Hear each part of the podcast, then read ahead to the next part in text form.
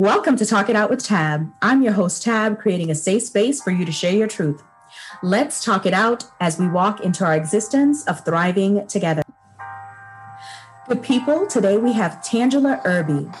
She is a 27 year veteran in education. She's an author, a quilter, descendant of Gee's Bend, and she currently conducts virtual school visits to showcase her debut book, Pearl, and her Gee's Bend quilt. Alongside that book, she also has a Gee's Bend's quilt coloring and activity book that she shares with educators and children. Pearl and Gee's Bend quilt is a heartwarming tale that is told through the eyes of a child who has spent hours watching her grandmother work her magic with a needle.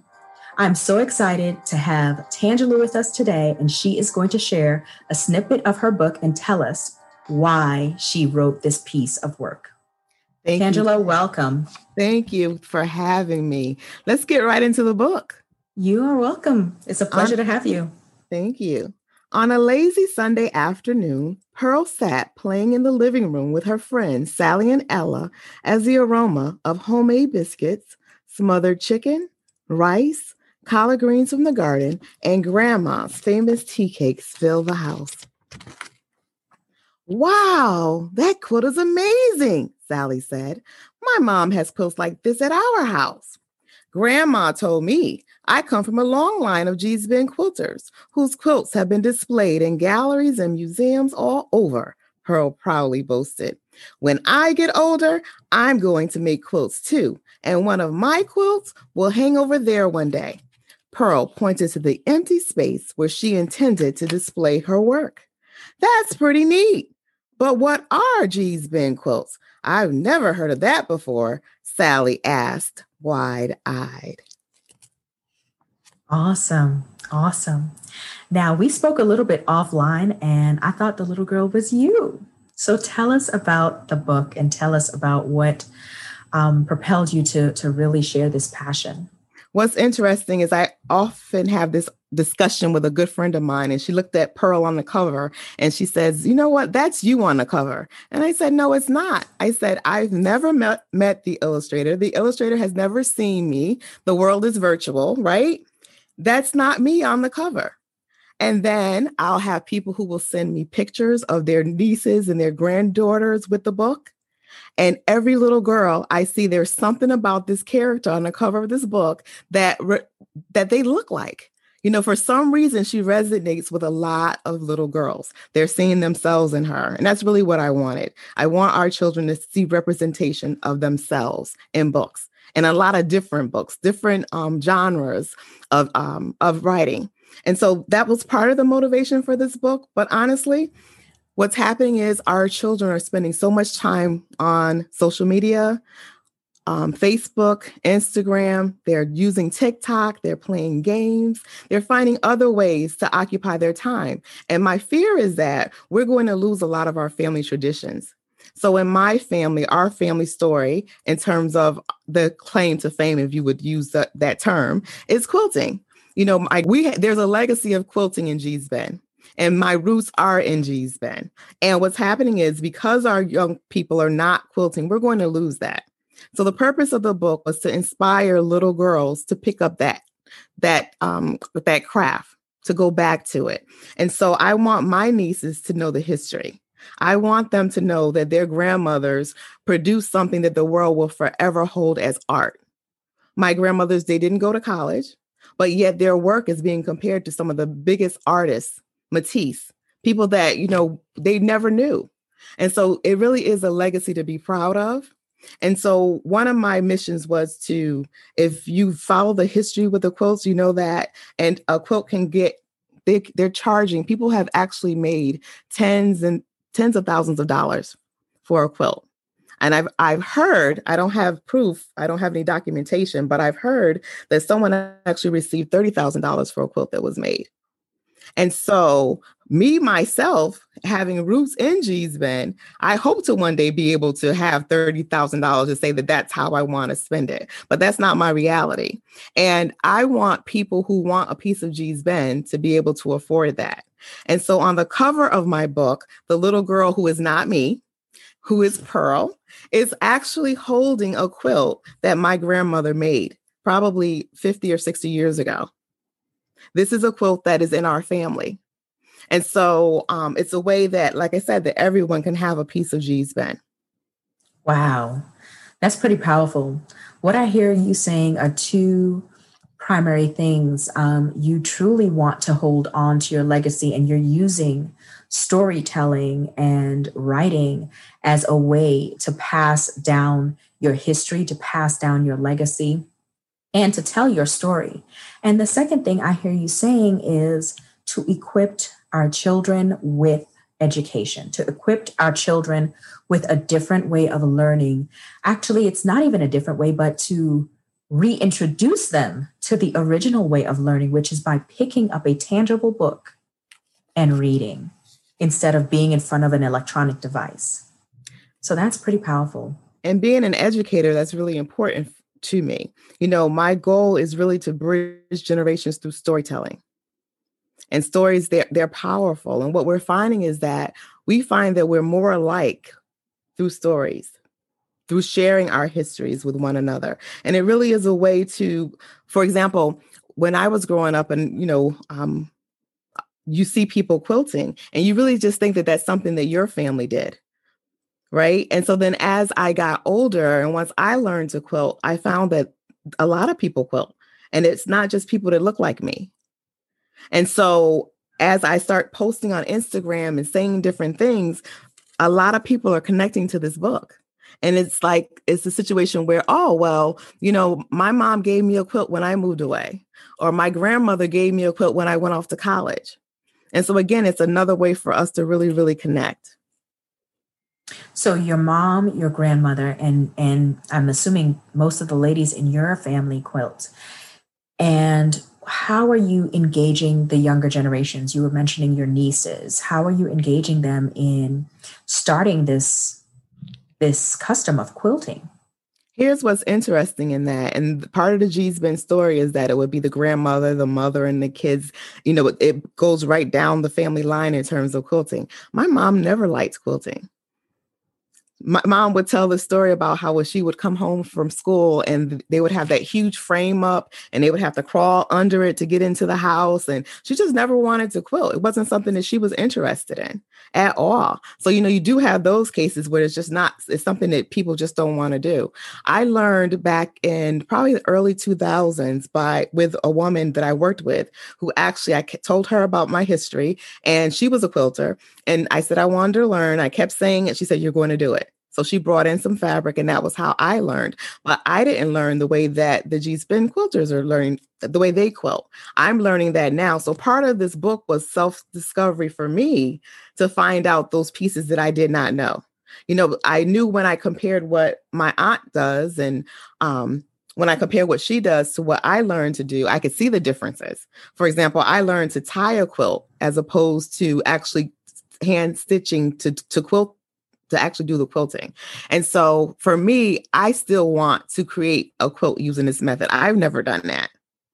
I've never done it, but I do have a niece who is really interested in learning. And so I will be working with her probably when we get to the point where, you know, it's safe for us to be around each other again. Right. So a lot of this, this work for me came out of the fact that we were in COVID and that I always said that I wanted to write a book did, had no idea how to do it. I talked to my aunt. I remember things that my mother said about sewing. I talked to my aunt all the time, and it was just the opportunity to, to go ahead and do it. That is truly awesome. And how does the program look when you I know part of your work is to virtually take these take this piece of work to different schools. How does that how does that work? How do you get introduced to these schools and and how does this activity you know the activity book work that goes along with the actual text. So what i've been doing being that i'm an educator and i've worked in a couple districts in the state of connecticut so i started home. You know i started calling people sending emails to people that i know and so i was able to do a couple of school districts where i know the principal i know the the vice principal and um, i'm trying to think. So i did a couple of places in Connecticut. I did a school in Alabama. I did a school in Pennsylvania. And some of the people I've just found on Facebook because people that know about Gee's Bend if I make a connection, yes, they're please, we definitely want you. And it's easier to get in the door that way as opposed to calling someone cold and then having to explain to them the connection, etc. So there were a couple of teachers that posted on Facebook that they were working on activities with their students. I connected with them, absolutely. And so I was able to come and share the story with them and also talk about the activity book that you mentioned. So the activity book, it is um, again drawing on my experience as an educator, some of the activities that students are asked to do were things that I did with my students when I was in the classroom. I also wanted to afford them the opportunities to design their own quilts. So they do have the opportunity to do that in the book. Um, of course, they can color. That's in there. And there's they'll see a lot of the graphics that are in the book as well. But the thing that I spent the most time on was, or I want them to spend the most time on, is actually coming up with their own stories. So I give them a couple of ideas to, uh, for things that they can start or to generate thoughts for them for writing. But I what I say to students when I go into the classes is, is this my family story may be a quilt story. That may not be your story, and that's okay. But what is your family story? And so I have students tell me that, for example, one student said that, you know, her grandmother gave her it's a necklace, and all of her cousins have that same necklace. And so she said, so that could be something that I can continue to do with my family. So they're really making the connections, and all, it's happening where even before I get to the point where I'm telling them this, they're sharing those stories. So they are definitely getting the point through just listening to the story as it's being read.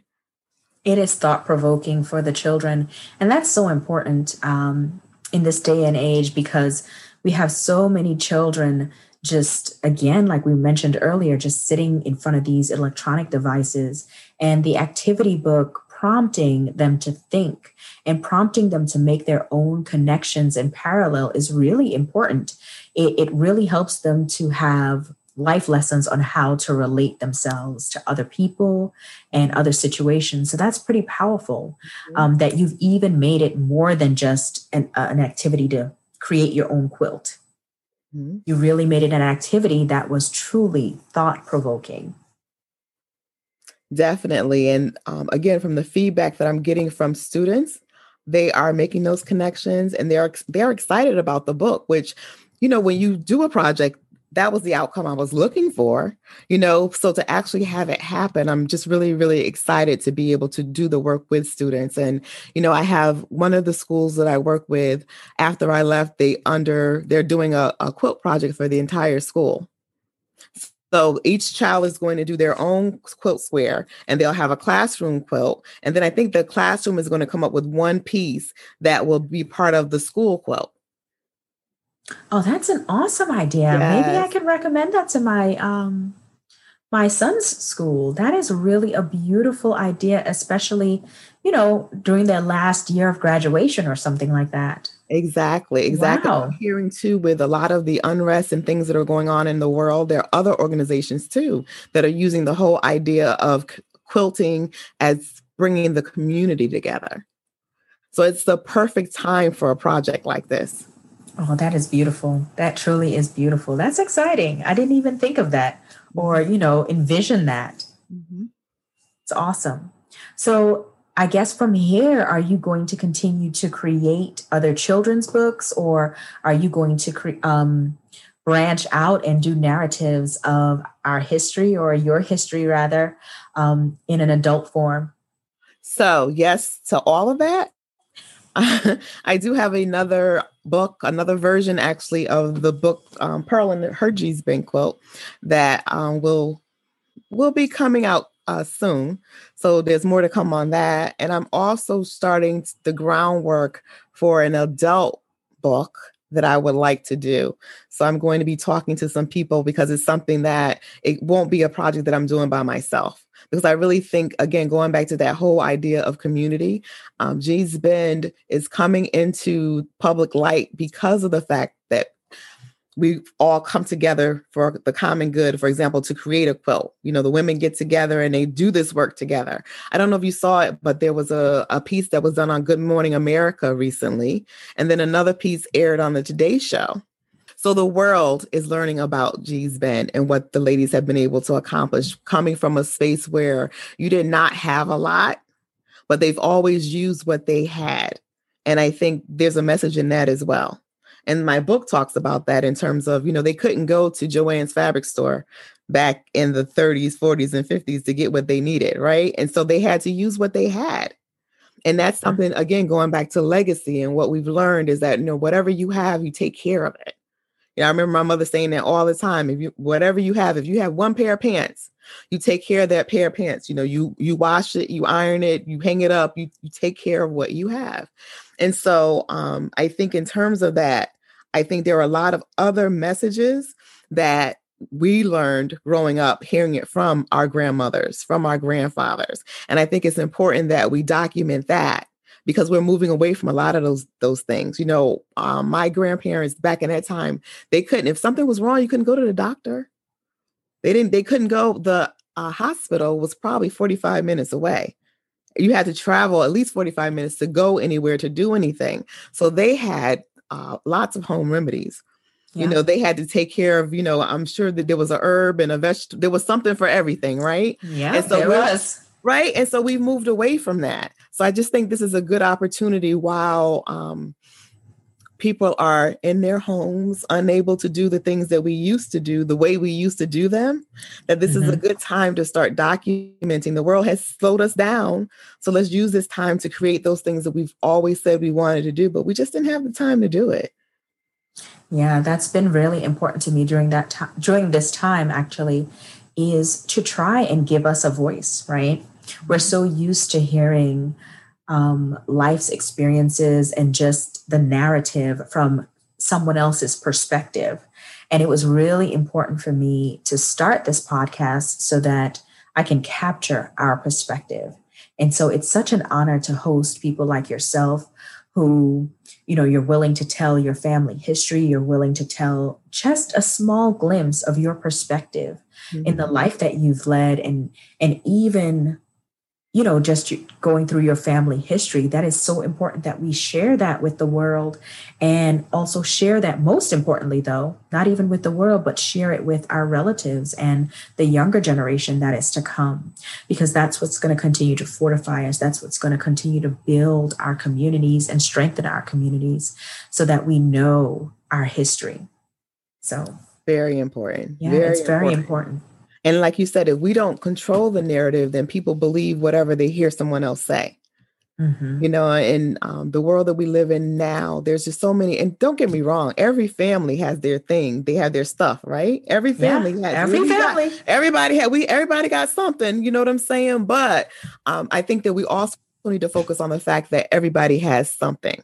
And even when I'm talking to students who, you know, maybe adopted or for whatever reason don't have those types of relationships with their um, bio parents, that they can't have the conversations about legacy and history. So what I say to them is that your legacy and your history then starts with you. What are those things that are important to you? Because those are the things that you want to start documenting and, and carrying down the line in terms of the next generation. So again, everybody has something. We do, and and and something positive. I'm glad that you put that positive spin on it. What specific age group are you working with now? Right now, I'm actually teaching at the college level. Okay. I'm working with um, college students who are in the education program, so they're going to be our future teachers. Okay. I am doing that, and I'm also working as a consultant with the Yale Center for Emotional Intelligence. Mm-hmm. So yeah, so a lot of different things going on, but it all comes together. Um, whole, I enjoy teaching. I enjoy professional development, working with people to help them be able to reach and touch children. And so this is just another arm of that. So with you know, so now that you're working with future educators, but you're also still going into schools to work with elementary school kids when you do your virtual work. Mm-hmm those future educators, of course, you have the gamut, right? You have a diverse population that you're working with. Is there anything in your curriculum that helps those teachers prepare um, prepare themselves for how they relate to kids that look like you and I, especially in their elementary stage. I think what's interesting is, and if we use what's going on in, the world right now, um, those are some challenging conversations to have. But I think a lot of times what happens is they need another lens, someone to say, you know what, you need to look at this a different way. And I find that being a person of color, that that's my responsibility when I'm working with people who want to be teachers in the future. Mm-hmm. You know, um, it, it, just thinking about that question is just it's it's just huge because you don't want people to have preconceived notions about our children going into the classroom. And so the beauty of the fact that I was a teacher, I was an administrator, I worked in the building, I work with the kids, I work with the teachers. I always bring in examples you know, um, to be able to talk to them about, you know, whatever it is that you have in your head. Okay, I can't change what's in your head. But when you're working with a child, you need to find out what really is going on with that child and not just come to not just come to co- some conclusion about what's happening or what you think is happening.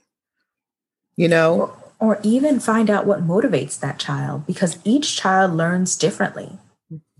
Right? We can't expect that someone from a completely different um, vantage point and experience of life to learn the same way that you were taught to learn.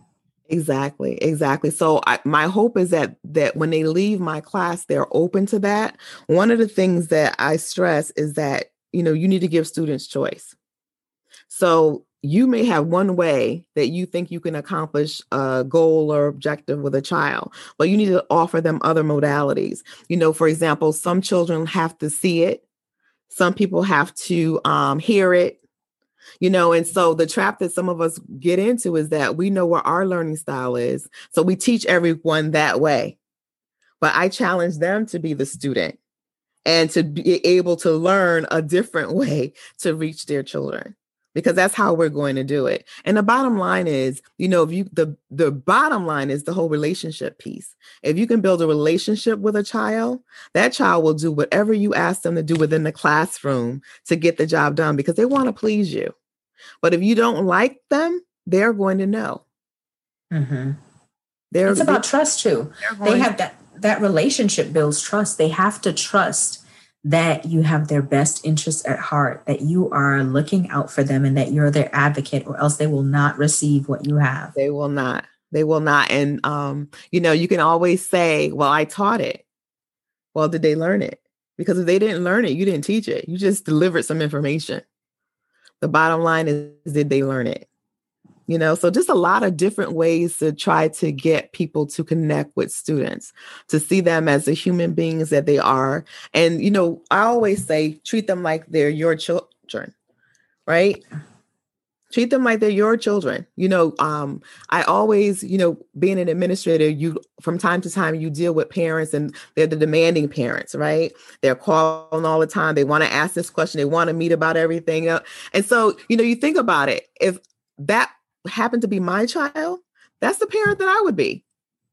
Right. And so you want to treat every child in your classroom like that is their parent. And if you mm-hmm. don't do the right thing for that child, that parent is going to be on the door. I am the parent that partners with um, the educators because I believe that, you know, you are seeing a different perspective of my child when he's with his friends and when he's in a different environment. So my I understand that my perspective of my child is very different. And so it's very important for me as a parent to partner with the teacher so that I can get a full scope of my child and also to provide the best with education with educators. Mm-hmm. So oftentimes parents you know, I see it on a lot of these uh, parent groups how parents are really adverse to to teachers and it's not helping our children. We really really really have to for the benefit of our children work as a united force for our children. Yes. I'm wondering though and i haven't been in the uh the buildings with everything that's going on with covid mm-hmm. but i wonder what the outcome in terms of that parent teacher relationship will be given um, what everyone's going through right now because one of the things I have seen a lot on social media is that, at least in the beginning, there was a lot of conversation about, wow, I see my child in a different light right now than I did before. And I'm not saying that it's positive or negative, but it was just working with a child on that level revealed some things to some people.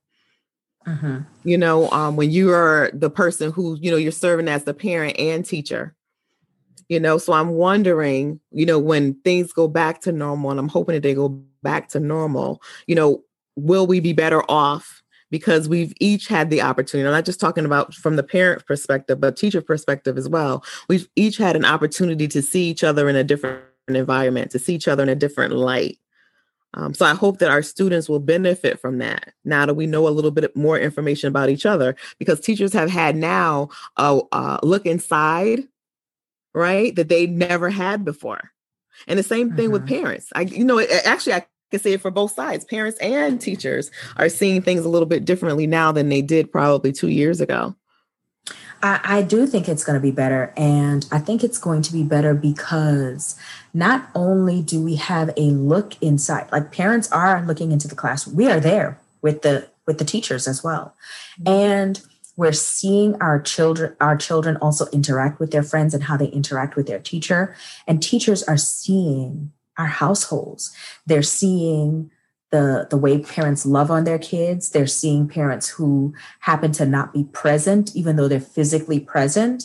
And they're even seeing some children who don't have any parenting present because maybe that parent is forced to be in work. So they're seeing a lot of the gaps that they may not have understood before. And i think once we start understanding where we are and truly seeing the challenges instead of you know instead of a teacher maybe thinking well this parent doesn't care and this parent doesn't show up um, for anything for this child maybe the parent um, the teacher now has a different perspective. Wow wow. This child comes from a single parent household and this parent is struggling trying to work two and three jobs just to keep a roof over the head it's not that um, the parent isn't present but maybe now that teacher can put more resources into that child.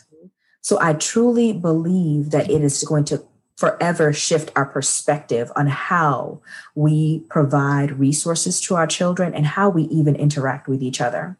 Mm-hmm. I believe that as well. I believe that something good has to come out of all of this. Right? It has to come out of all of this. And I mean, we see it with seeing, for example, the di- digital divide and how many students didn't have access to Wi Fi you know, I remember the picture of those two students outside the restaurant, you know, trying to access the internet so that they can do their homework. And I think it's not that those issues weren't always there. Even going back to students who, you know, food scarcity might be an issue, right? So all of a sudden it was before we, well, we can't do this, we can't do this, we can't do that. And then COVID hit, and all of a sudden we found the resources. I'm not saying that we fixed all the problems, right? But we found the resources to do a lot better by our kids. Mm-hmm. And so, again, going back to when we go back to the way things used to be, I just think there's some things that are just not, and some things shouldn't go back the way they used to be. You know, there's some some things that we need to turn the page and close the book on. yeah, we need to remember the power of community, and that's exactly what your book is also teaching the power of community. Because when you take all these different pieces of fabric to make and that's you can look at that as even as individuals right you take all these different pieces mm-hmm. and you put it together to make one covering to make one beautiful piece that truly is the power and a direct reflection on what community means and what community is mm-hmm. and it's a covering it truly is a covering to have a fortified and strong community exactly Exactly. And I'm happy to be able to spread that message with you today and your listeners. Yeah, it was, it really is a pleasure. I'm to have to get the book as well as the activity piece. I, I, I just wanted to also say that if someone wanted to connect with you in order to book you for their school or even just for a small group of children, would you even be open to doing something like that, doing small groups of, of children in a community? Um, I know you mentioned earlier that your website is geesbendmade.com. Yes, it is. Okay, perfect. And that's how we connect with you, and that's how we're able to schedule you. And do you have a minimum capacity of how many children you'd work with at a time?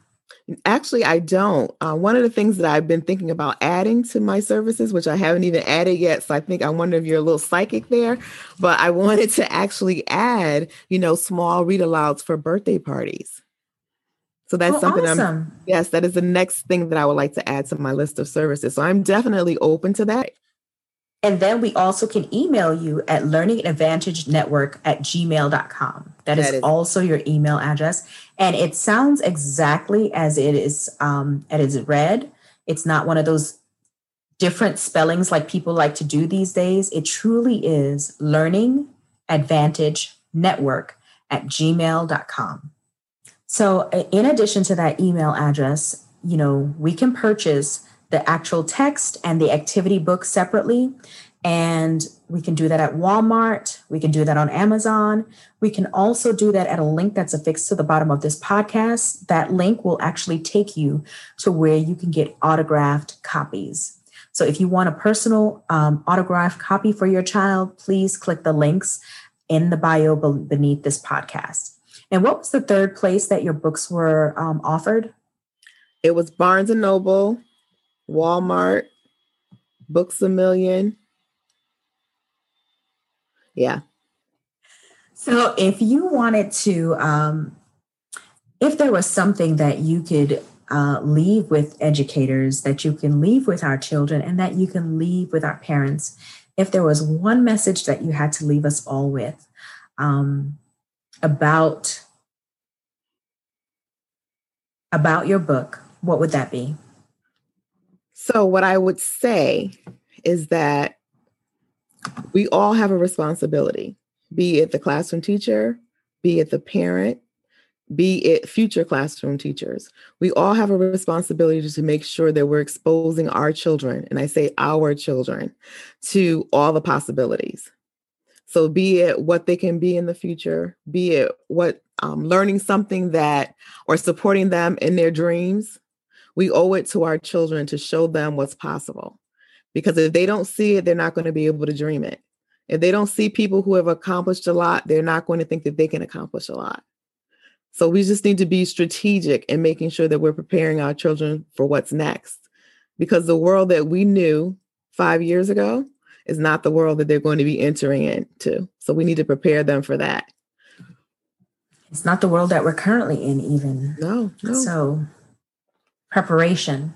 Mm-hmm. That is a beautiful message to leave us all with educators, parents, and as well as students. Students need to definitely see and know the importance of preparation because as we've learned this past year, mm. the world can change at a moment's notice. And a lot of people were not prepared, whether it be with having um, a few months of income saved up to support their family, you know, truth, truthfully, we have, we need a year. We need a year's worth of income saved up to truly support our families versus living paycheck to paycheck because you never know where we can be. Um, so, preparation. Thank you for that message. That was necessary and powerful. Thank you. Thank you. Well, Tangela, it was my pleasure to be with you. Good people, please check the links below in this podcast so that um, you can find all the ways to connect with Tangela.